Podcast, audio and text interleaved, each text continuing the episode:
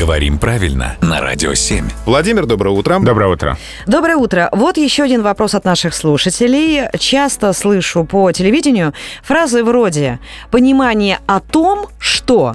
Сам бы выразился «понимание того, что».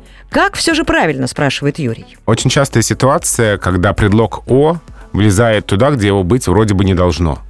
Спросить о, вместо там спросить, подумать о, ну и так далее. И вот понять о, понимание о, это тоже из той же оперы. А, видимо, здесь происходят какие-то грамматические процессы в русском языке.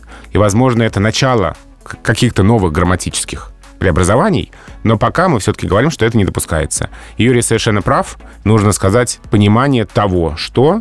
И мы что-то поняли, а не о чем-то поняли. Но не исключено, что когда-нибудь мы застанем и такие изменения русского языка, и они будут правильными. Конечно, потому что в русском языке все не навсегда.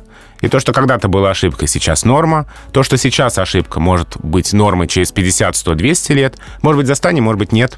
То есть мы можем сказать «великий, могучий, живой». Именно так. Ну и у нас есть четкое понимание того, что все ваши вопросы, наши дорогие слушатели, вы можете отправлять нам сюда на Радио семь. Мы их обязательно передадим Владимиру Пахомову.